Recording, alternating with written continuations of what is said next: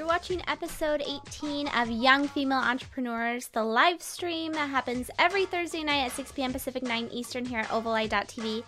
And this evening, we're welcoming in Erica Zidel of Sitting Around. She founded the company a few years ago. She's been on the cover of Entrepreneur Magazine and countless other publications, and thousands upon thousands of babysitters and co ops are using her services. We're very excited to bring her in. So, Young Female Entrepreneurs is an entrepreneurial community for women in their 20s and 30s online at youngfemaleentrepreneurs.com. I'm the director, Jennifer Dono, and I'll be your host for the rest of this evening for the Young Female Entrepreneurs live stream. I am on the chat, and I'm very excited to take your questions for Erica. If you're watching live, make sure that you chat in and introduce yourself. Like I said, I'm on, so I'm excited to meet other young entrepreneurial women myself. Um, so, before we get started, I wanted to go ahead and give thanks to a couple people. First one is OvalEye. Uh, OvalEye is sponsoring Young Female Entrepreneurs live stream. We empower your home office lifestyle through web hosting, cloud services, and domain names. Visit ovaleye.com to work with us today. And we're sponsored by audible.com. Get a free audiobook download at audible, audibletrial.com slash ovaleye. Over 100,000 titles to choose from for your iPhone, Android, Kindle, or MP3 player. So Erica um, thank you to both. Very excited. If you haven't tried Audible, definitely recommend it. I just finished reading not too long ago the Lean Startup on Audible, and it was an awesome read. I read it in like a day because I was able to listen to it on walks, and um, it was great. So, Erica and I, getting into the topic, she um, used to be in Seattle. I met her at a young female entrepreneurs meetup at a local co working space, and um, in Redmond, actually, and she's over in the Seattle area. And she's since then moved back to Boston, was part of Mass Challenge. Like I said, she was on the cover of. I mean, do you guys realize this? I I was so excited, I couldn't even contain myself. I knew the girl that was on the cover of Entrepreneur Magazine. I was so excited. So anyway, um, her sittingaround.com was just this little site that she was going into beta when I met her, and since then, it's this crazy. I just used it the other night to ask someone to babysit for me, so it was fantastic. It was a great full circle. So she's going to be on talking about bootstrapping, about being a mom, about dating, about having a life and building a business. So I'm very excited to take all of your questions. Like I mentioned at the beginning of this, I am on the chat. I see that Morgan's here. Thank you so much for showing up, Morgan, and anyone else that's here live. Um, so before we get started, I wanted to talk, um, touch on a couple pieces with the young female entrepreneur community. There's some news that's happening. The first thing is if you go to ovaleye.tv, you're able to find some past episodes of young female entrepreneurs there. Um, but as of Sunday, I'm going to work my booty off to make sure that we're able to get past episodes up on iTunes, Blip TV, and YouTube so that you guys can actually download the RSS feed when you go on vacation over the 4th. Um, so that's a big priority of mine. And then also we're redoing the website and in doing a few other little changes that comes with young female entrepreneurs. And in doing so, I'm retiring the old email list. You might have received our emails today. Um, so retiring that old one if you're on there and you don't participate, you won't have an issue with it. But if you do participate, make sure you go to youngfemaleentrepreneurs.com and sign up to find out what's happening every week. Every Sunday, you'll get a new email. Um, the next thing, so some of the things that we'll be talking about in those emails is, uh, for one, the book club. Jessica Newell and Morgan Hatton uh, head up the book club and they do prompts, two prompts every week. The whole idea behind the book that they're reading now is about getting our creative juices and all of the ideas that we have out on paper and into action. So, actually making things happen. And so, it's i mean there's been a great response so far it's in a private facebook group and it's just a nice way to meet other women who are doing what you're doing and then lastly there's an in real life meeting that's coming up in los angeles uh, that's in mid-july beginning of july uh, with erin uh, Haslag of wellinla.com. She is the YFE ambassador over in LA, and she's bringing together lots and lots of women that all have uh, entrepreneurship in common and that they're in their 20s and 30s. And so make sure you go to youngfemaleentrepreneurs.com to find out more about in real life meetings and all of the fun stuff that we have going on here. So, That was a lot about YFE, and there was a lot of me talking. So let's go ahead and introduce our guest in. Uh, she's the founder, Erica Zidel. She's the founder of Sitting Around. SittingAround.com gives you an easy online booking, sitters you can trust, and the freedom of knowing you'll always have a babysitter when you need one. Join a babysitting co op and a trade free babysitting with other parents. Build a network of paid sitters you trust and share with your friends or both. However, you choose to use the site, you will take the it out of finding a a sitter, if out of finding a sitter. so without further ado, let's go ahead and welcome in Erica Zidel of sittingaround.com. Erica, thank you so much for being on the show. Thank you for having me. It's good to catch up with you. I know. So tell us a little bit more about Sitting Around and why you founded it.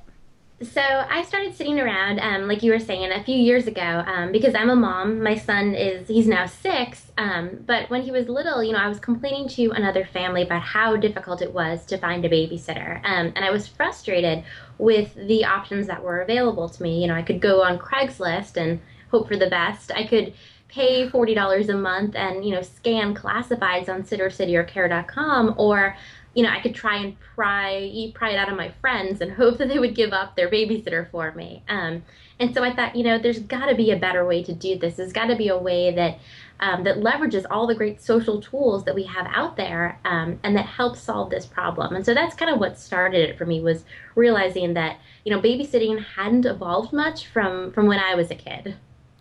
Very nice. So now, um, as far as Erica goes, what is your background in? Do you do you have experience in building um, a tech company? Are you are you a, a, computer science major? I mean, what does your background look like?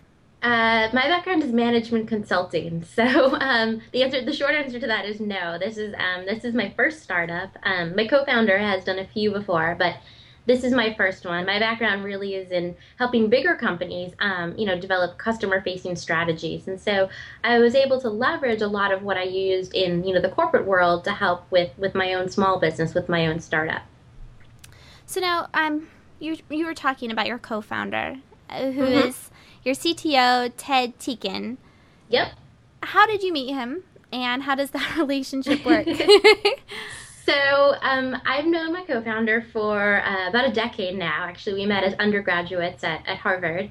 Um, he's also my, my ex, and we share a son together. Um, but we actually started the company, you know, well after our relationship had ended. And it's sort of one of those things that, you know, you get asked out, asked about a lot. People say, well, well, how does that work? And I always tell them, you know, because we've known each other so long and because our relationship is so much in the past, we know each other's strengths and weaknesses so well, but the emotional stuff just isn't you know it isn't it isn't there it isn't complicated. And so we're actually able to work really really effectively as a team because you know he knows what i'm good at i know what he's good at and you know we have the experience of you know managing well, our child and we can translate that into managing a company. I think that's a very um, unique and special relationship. I don't know of too many other women that could do that. Uh, so con- congrats to you. Kudos to you. Um, so now, as far as I was mentioning at the very beginning, we met in Seattle, but you're mm-hmm. originally from Boston, right? That's correct. Okay, yep. so you moved back to Seattle, then you moved back to Boston as far as the two cities go, do you feel like one has a more entrepreneurial spirit or more fosters the startup ecosystem a little bit better? What what's the difference in terms of um, ge- geography for you? You know, I, I, would say you know both cities are, are great for entrepreneurs. Um, they're they're slightly different in in the emphasis. So when I think of Seattle, you know, there's a lot of high tech. There's a lot of you know gaming. There's a lot of mobile. Um, you don't see that as much in Boston. Um, you see a lot more of a kind of B2B play, uh, people going after, you know, um, the business to business uh, kind of startups. And there's a lot of healthcare in Boston as well. And so um, they're different sort of in terms of industry focus, but there's lots of great entrepreneurs in both cities. And um, I, I found there are great communities in both cities as well. Now, did you actually move back? Because now, for those of you that are on the chat or that are watching, you I mean, you competed for the Mass Challenge and you moved back consequently at the same time you got accepted into it. Is that the reason why you moved back to Boston was for Mass Challenge? Uh, I would say in part it was for Mass Challenge. Mass Challenge was sort of a catalyst. Um, you know, it was one of those things where um, I, I, sort of figured I would eventually end up back in Boston, um, and Mass Challenge was just a terrific opportunity at the right time. Um, and so when we were accepted into Mass Challenge, um, you know, in l- last year, early to mid last year, we made the decision to to move our company uh, back to the Boston area. So, for those of you that are just on the chat or watching, can you tell us a little bit more about what Mass Challenge is and why you applied for it? Sure. Um, so Mass Challenge is a startup accelerator that um, seeks to bring you know great uh, high growth companies to the Boston area um, and really make Massachusetts a hub for entrepreneurship. Um, you know, we we came back and we participated for a number of reasons. Primarily because having gone to school in Boston, you know, I, I love the city um, and I really wanted to help build um, build the ecosystem out here. You know, there was a more established ecosystem out in Seattle, um, but given given the the high density of students and of, of really great talent out here, it, it just made sense to me that there should be a great ecosystem in Boston as well, and I really wanted to be a part of that. So uh, that definitely influenced my decision to come back here. So now, as far as um, the actual competition and the incubator and everything that you were able to take part in, how did how do you feel like it's benefited your business in the in the most? I guess I know that I've talked to you about you got to sit in on different speakers, you got to participate in the competition, you had um, access to all of the resources. What has benefited you the most out of the entire experience?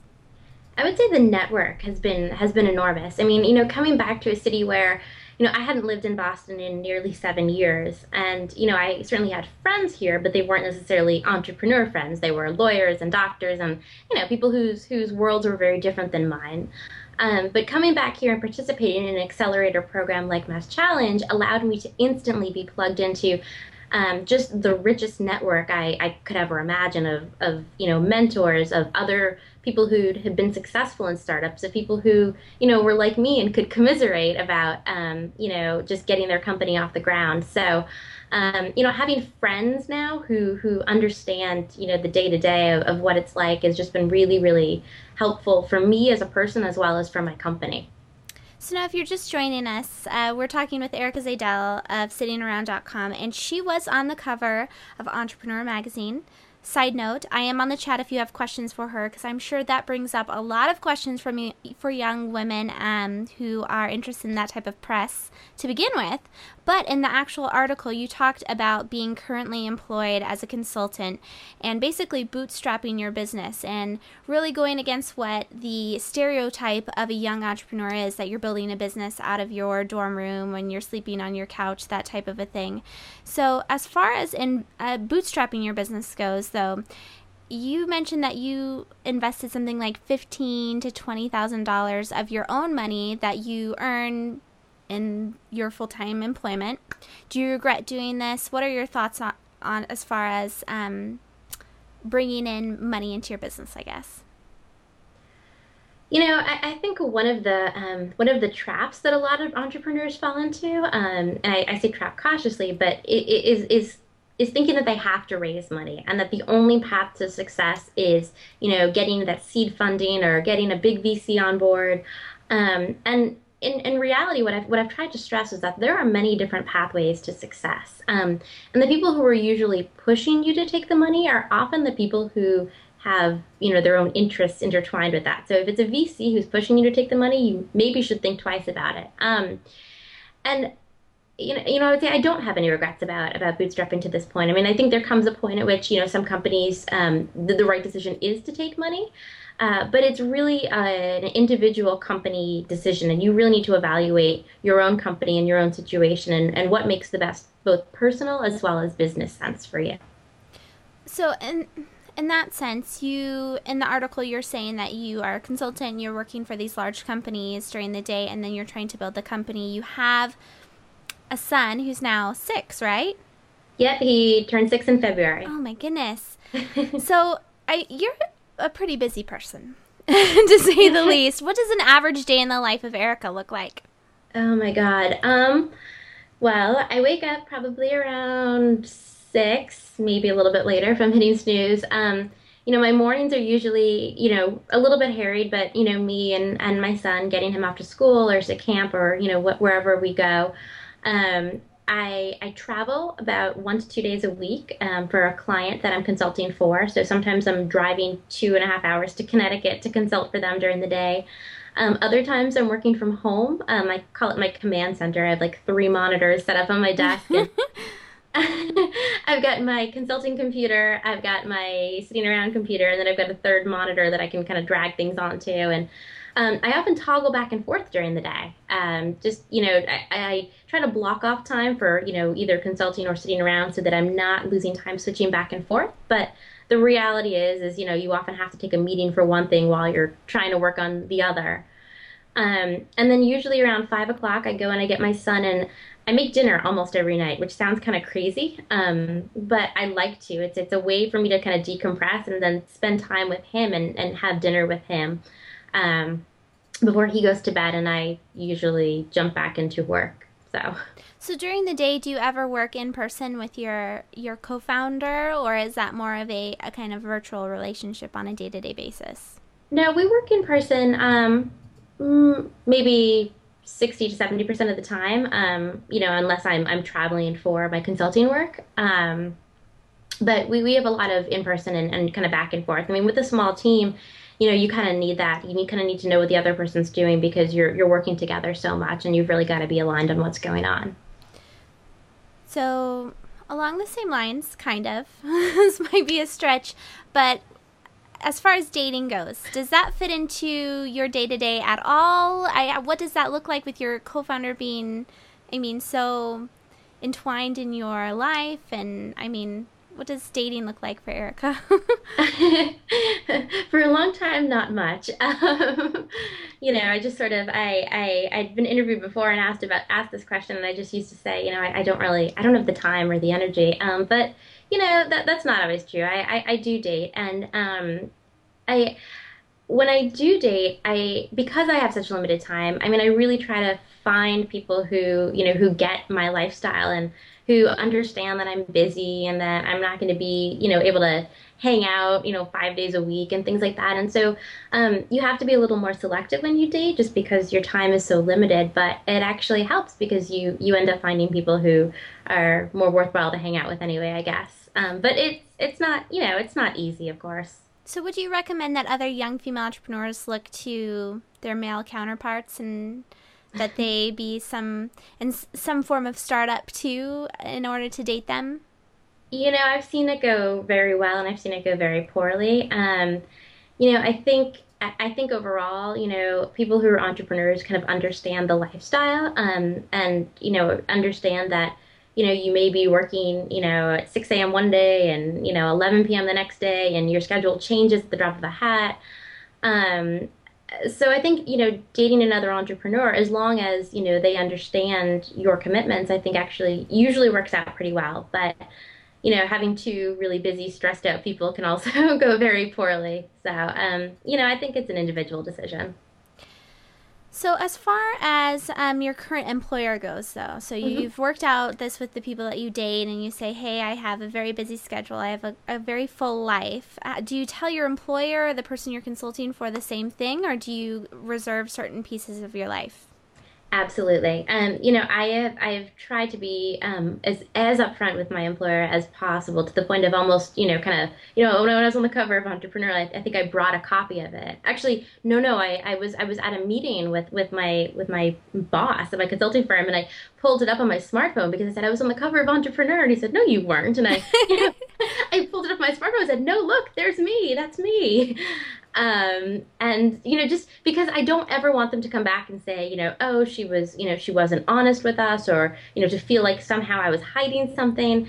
And I think when you're when you're working for somebody else and you're running your own company, um, from a you know an ethical and a moral um, moral perspective you know it's good to be upfront but also from a legal perspective um, in terms of protecting yourselves because a lot of times when you sign employment contracts you know there are clauses in there that say anything you do during company time can be um, you know, is, is for the company. And so you have to be very, very explicit, both in your employment contract and with how you communicate um, to that employer, you know, what else you're doing. I think, I think that's the best way to be is to just be totally upfront about it.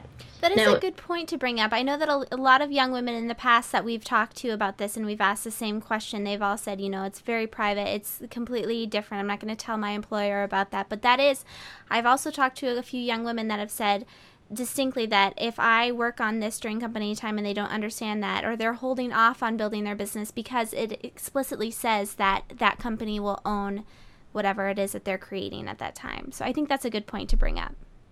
Yeah, I mean, I would advise that if you, if you are bootstrapping, um, you know, if you're working for somebody else, um, to go back and to take a look at your employment contract and, and just make sure that, you know, you are protected.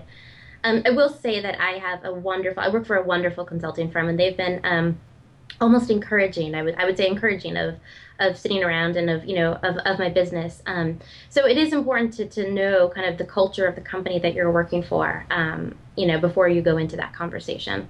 So let's talk about sitting around now and babysitting and co-ops and all that fun stuff that you're building a um, a culture around. Really, I mean, you I we went to Washington D.C. together, and I remember sitting up on the stage and you basically explaining what's happening for young moms or for moms today, and trying to find good quality childcare. And so you're really an advocate for us moms with sitting around. But in that same sense, you wrote you wrote the book on co-ops and um, literally wrote the book on co-ops. I don't know if we have an image of her book. It's on Amazon right now.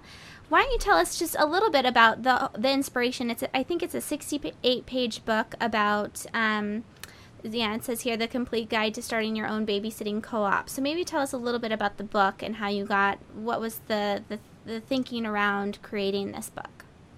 Well, the thinking for creating the, the book is that, you know, prior to sitting around, um, co ops were managed by and large offline. I mean, that was one of the reasons we, we started sitting around as a co op site is, um, you know, so when I was talking to this other family about, you know, how hard babysitting was, she said, well, why don't you join a babysitting co op? And I had no idea what they were, and I started researching, and I found out that most of them were run predominantly offline. Um, and I said, you know, well, there's a better way to do this. We can build an application that takes all the work out of running a co-op, and co-ops can flourish, and lots of families across the country can get to experience, um, you know, what a babysitting co-op is.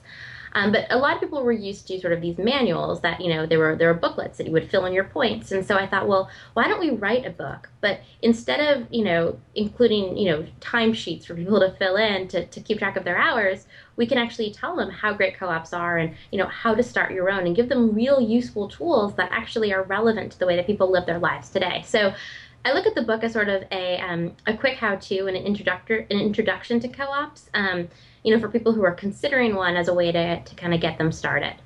So since uh, since seeing you last summer, sittingaround.com has taken a pretty big pivot in going adding in sitting um, babysitters. Yep. And connecting parents with babysitters. So maybe tell us a little bit about that decision as far as bringing in that that second piece.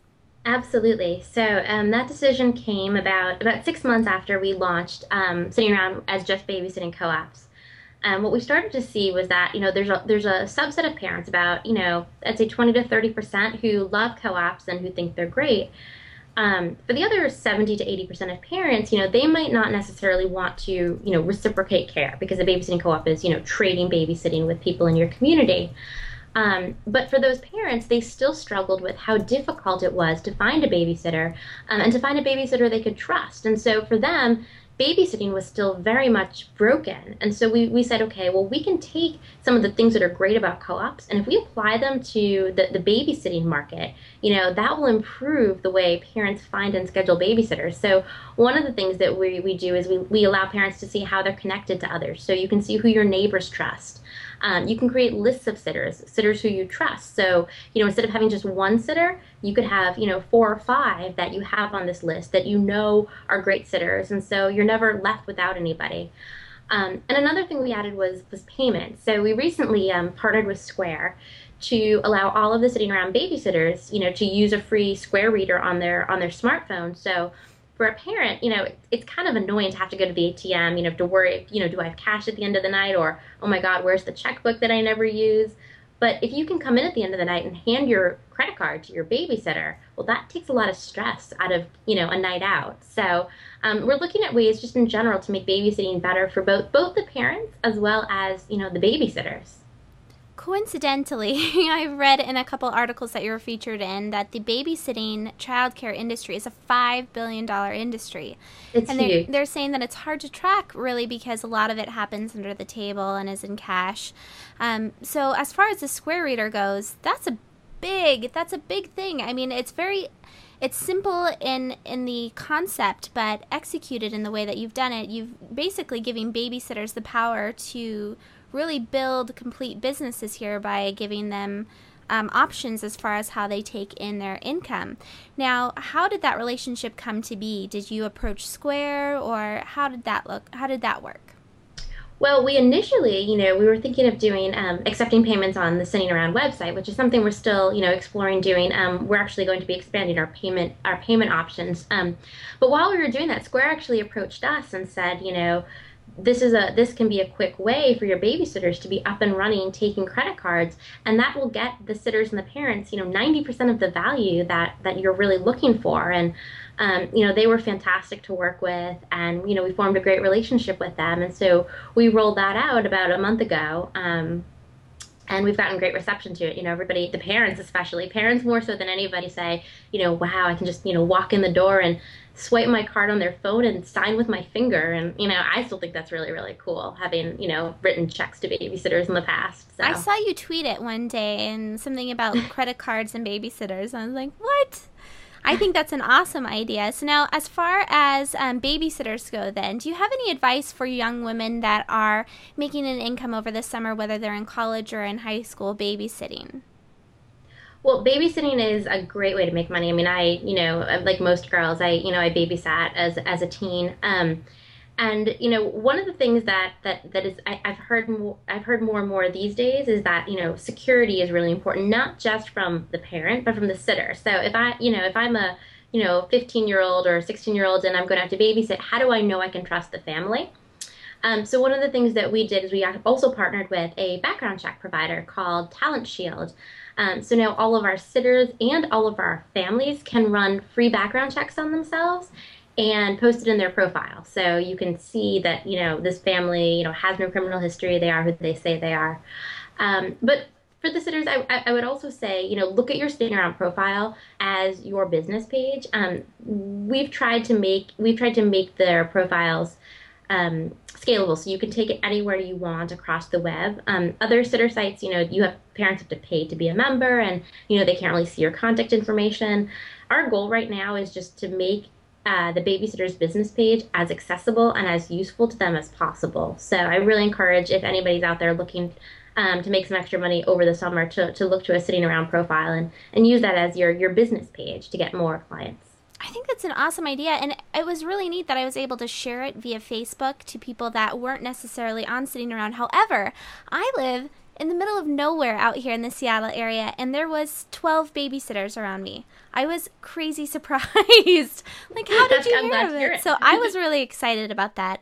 And so I think that's a great point. Now, um, bringing it back quickly because we're wrapping up here. Um, you're living the dream, basically, right? A lot of young women. I mean, you hear this all the time, right? We want it all you you have your own business you have a great career you have a, a, an awesome son who you just saw um, for those of you watching photos of of uh, him his sitting around flyers the cutest thing i've ever seen um, so how does it feel really i mean because you really do have it all you have what women want today you want the career the kids and everything how does it feel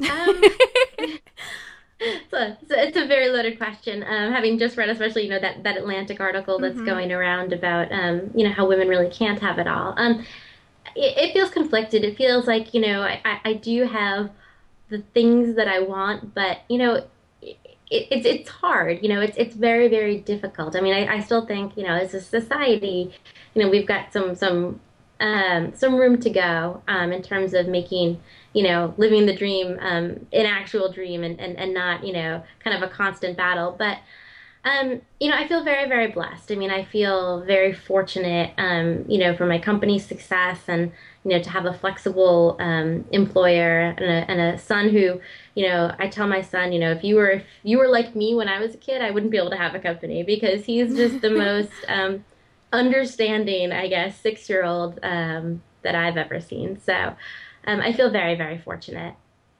So now to end, uh, for those of you who are watching and who are interested in entering into this five billion dollar a year uh, childcare industry, is there is there any particular area or momentum or concept that you're most excited about childcare moving towards?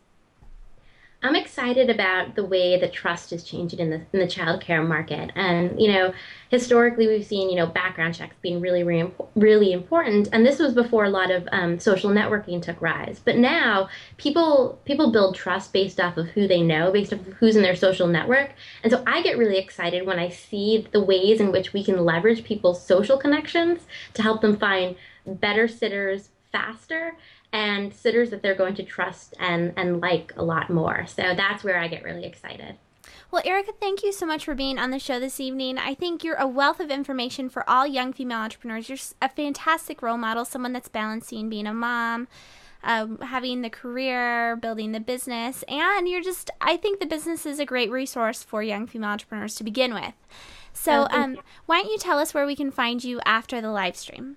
Uh, so you can find me on Twitter. Uh, I think you can probably see my Twitter handle. I'm not sure. It's at Erica, E R I C A B Z. Um, and you can also find me at sittingaround.com. Well, thank you again for being on the show, and hopefully we'll get to catch up afterwards. Um, but in the meantime, you've all been watching Young Female Entrepreneurs Live, the live stream that happens every Thursday night here at 6 p.m. Pacific, 9 Eastern at ovaleye.tv slash live. Make sure that you go to youngfemaleentrepreneurs.com and sign up for our emails. Like I said, they're moving over. Otherwise, I'll see you here Thursday, July 5th. Yes, we're doing a live stream on the 5th because you need to expect them every Thursday here at 6 p.m. Pacific, 9 Eastern. Thanks so much for watching and have a great weekend.